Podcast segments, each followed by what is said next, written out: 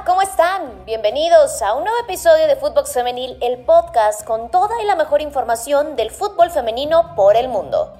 Comenzamos. Footbox Femenil, un podcast con las expertas del fútbol femenino, exclusivo de Footbox. Rayadas de Monterrey, las actuales campeonas del fútbol femenil mexicano, conquistan el Estadio Azteca. Partido entre dos de las mejores escuadras de la liga BBVA MX, el que se vivió el día de ayer en el Estadio Azteca, cuando las Águilas del América recibieron a las campeonas Rayadas de Monterrey, como lo mencionaba. El inicio del partido inclinó la balanza a favor de las locales, pero no estuvieron muy finas en el último pase. Fue cerca del descanso que la visita se adelantó al aprovechar una desatención en la salida. Diana García controló y condujo al área para ceder al momento a Desiree Monsiváis, quien de primera y con potencia abrió el marcador al minuto 41 del partido. Desiree Monsiváis, la jugadora con más goles en la Liga BBVA MX femenil, se hizo presente. En la segunda parte, Rebeca Bernal desde los 11 pasos colocó el 0 a 2 que sería el marcador definitivo para el triunfo de la visita. Durante el encuentro, el técnico americanista, Harrington, se fue expulsado. Eva Espejo, en conferencia de prensa postpartido, señaló que sus jugadoras fueron agredidas verbalmente por parte del técnico británico. Escuchemos al estratega. Yo lo único que quiero recalcar también ya para terminar la conferencia de prensa, si ustedes saben que yo en general soy una defensora de los derechos de la mujer, y en general de los derechos. Y lo que hoy sucedió dentro de la cancha creo que es inadmisible. Eh, pocas veces eh, salgo a hablar yo de alguna situación que haya sucedido en la cancha, hoy eh, y menos de un compañero. Y hoy mi compañero de cancha, de mi, mi, compañero entrenador, cometió por ahí unas faltas, ¿no? siempre voy a defender y voy a ser una defensora de mis jugadoras y espero que la disciplinaria tome eh, cartas en el asunto sobre lo que él dijo a mis jugadoras. Jamás mis jugadoras van a recibir una falta de respeto de mí hacia nadie. Y en este caso, me, este, el entrenador del, del equipo contrario sí lo hizo. Entonces, lo denuncio fuertemente, no voy a permitir nunca que se metan con mis jugadoras, ni tampoco voy a permitir que se le ofenda a nadie, ni se le insulte a nadie bajo ninguna, bajo ninguna regla ni bajo ninguna circunstancia. Entonces, eh, quería yo que lo, que lo supieran. Difícilmente hago estas declaraciones, pero, pero creo que es, es, no, no puedo dejarlo pasar. Así es que bueno, lo dejo eh, en la mesa y muchas gracias. El auxiliar técnico de América, Hugo Ruiz, también dio sus sensaciones después del partido donde señaló que fueron mejores. Sí, primero te respondo la segunda pregunta. La verdad es que no, no sé, yo no escuché nada. Lo expulsaron. Eh, pues bueno, no sabría decirte nada de eso. Del partido eh, fuimos mejores, un mucho mejor primer tiempo. Con que ellas eh, propusimos, tuvimos opciones de gol, pasando a los cinco minutos tuvimos nuestra primera opción de, gol muy clara. Eh, jugamos mejor. Después nos equivocamos. Eh, terminando el primer tiempo nos hacen un gol. Salimos al segundo igual con la misma idea de, proponer, de atacar, de buscar los espacios, de hacer daño. El equipo jugó bien. La verdad es que tuvimos un muy buen partido. A pesar de la derrota, tuvimos un muy buen partido. Eh, en la expulsión, digo, perdón, en el penal, no, para mí no es penal. Creo que no, no, no, es penal. Va. Lo que pasa es que siento que hoy todavía las, los árbitros se van mucho con la, con la intensidad con la que se debe de jugar, porque el fútbol es así, jugar con mucha intensidad, disputar los balones con mucha fuerza, siempre y cuando vayas al balón. Eh, me parece que esa jugada fue así, con mucha intensidad, llegó con mucha... Pero llegó justo al balón. Para mí no era, no era, no era penal, siento que todavía los árbitros van con cuando cuando hay cuando se compite con mucha fuerza. Ellos deben de trabajar en, esa parte. Y bueno te repito fuimos mejores en el partido. Vimos opciones de gol. Y después no nos podemos equivocar contra este equipo que, que bueno, en, la equivocación nos, nos anotan y eh, golpe difícil el, ese, ese, primer gol, pero, pero fuimos mejores en el, en el partido. Chivas sigue con paso perfecto y es líder. Las de Guadalajara tuvieron una gran noche en el cierre de la jornada contra Toluca, tras derrotarlas por un marcador de dos goles a cero y así quedarse con el liderato del torneo. Rubisoto fue la protagonista, la autora de las dos anotaciones que le dieron al rebaño la victoria y con ella llegó a siete unidades para asumir la cima de la tabla general. En tanto, las Escarlatas se quedaron con tan solo cuatro puntos. Para la cuarta jornada, Chivas visitará al Necaxa en Aguascalientes y las Escarlatas se medirán ante Santos Laguna en Torreón. La jugadora de Chivas, Anet, cumplió su partido número 100 vistiendo los colores rojiblancos. La mexicana suma ya 10 torneos con Chivas y en 9 de ellos ha tenido actividad.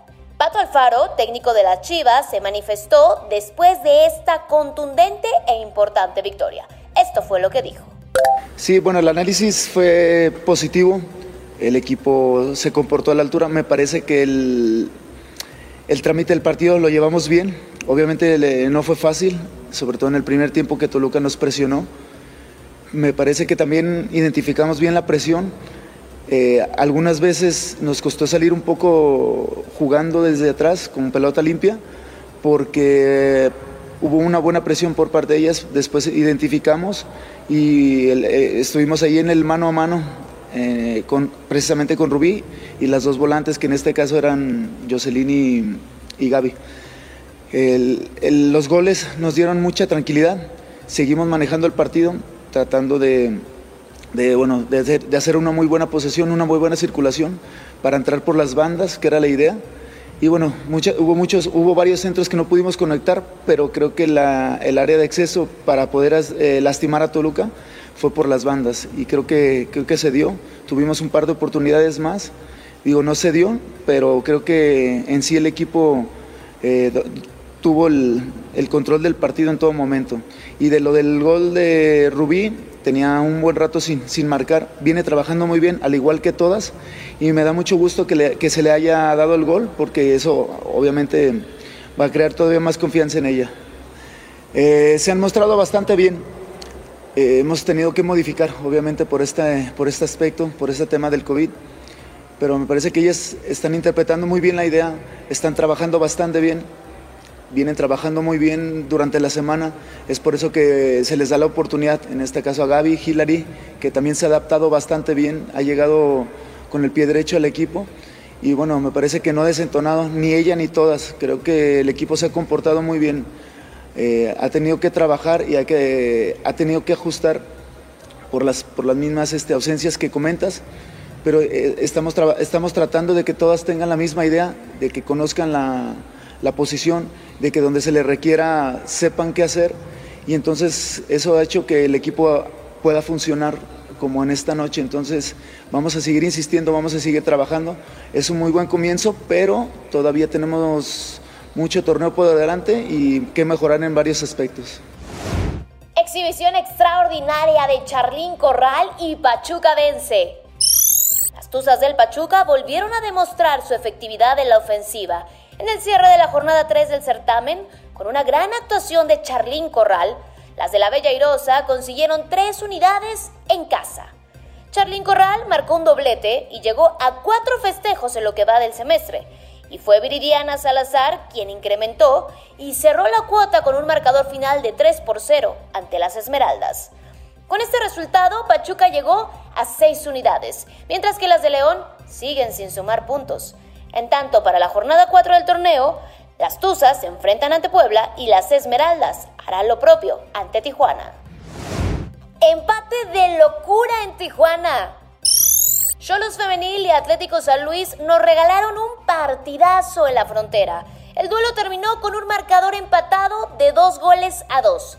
René Cuellar volvió a ser la estrella de Tijuana al marcar dos goles, uno al minuto 46 y el otro tanto al minuto 68 mientras que Beatriz Parra y Rubí Rubalcaba empataron en dos ocasiones el encuentro. El gol de Atlético llegó al 95 del partido. Con este resultado, solo se queda en la cuarta posición con 5 puntos y Atlético San Luis le sigue en quinto lugar con el mismo puntaje. Para la jornada 4, Cholos visitará León y las Potosinas recibirán al América en el Alfonso Lastras. Necaxa consigue sus primeros tres puntos.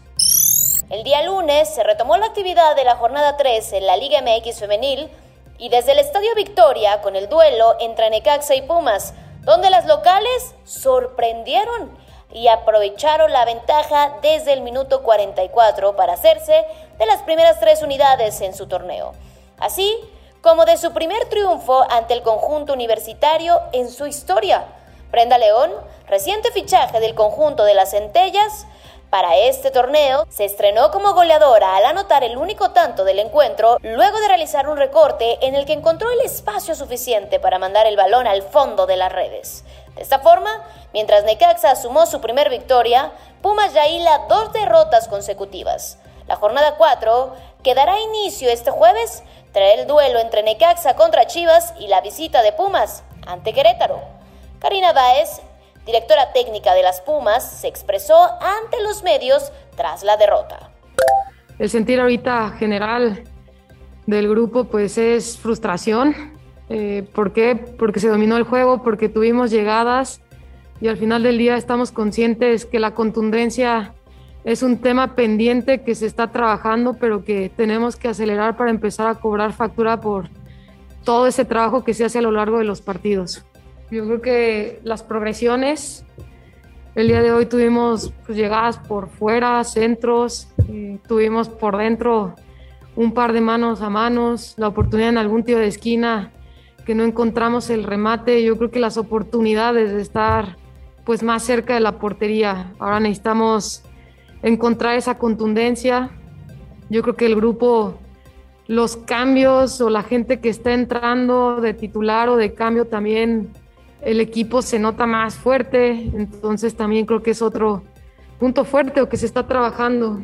Y yo creo que esta parte, la idea del modelo táctico, del funcionamiento, en donde pues, mi idea siempre ha sido jugadoras agresivas, jugadoras que se atrevan, que se tiren ese mano a mano, que intenten, pues también, o sea, no todas las veces nos vamos a poder llevar a todas las jugadoras, pero en esta parte de repente hacerlo colectivo, individual, pero tener ese atrevimiento, esa personalidad de la jugadora frente a diferentes situaciones, yo creo que también eso se está mejorando, pero se tienen que pulir muchísimas cosas si queremos seguir trabajando sobre este tenor y tener resultados positivos. Portera mexicana aterriza en Sevilla. Itzel González, ahora ex guardameta de las Cholas de Tijuana, es la tercera tijuanense en llegar al fútbol español después de Verónica Pérez y Greta Espinosa. La portera de 27 años renovó con Tijuana hasta el 2024 y llega en calidad de préstamo al cuadro sevillano. La tabla hasta el momento. Después de tres jornadas, las Chivas son líderes absolutas de la Liga MX femenil con 7 unidades. Le siguen las actuales campeonas Rayadas de Monterrey y Pachuca con 6 puntos respectivamente. Los equipos de Tijuana, Atlético San Luis y Atlas se colocan con 5 puntos y el cuadro de Tigres en séptimo de la tabla general sorprendentemente con 4 unidades y con un duelo pendiente ante el equipo de Juárez correspondiente a esta tercera jornada.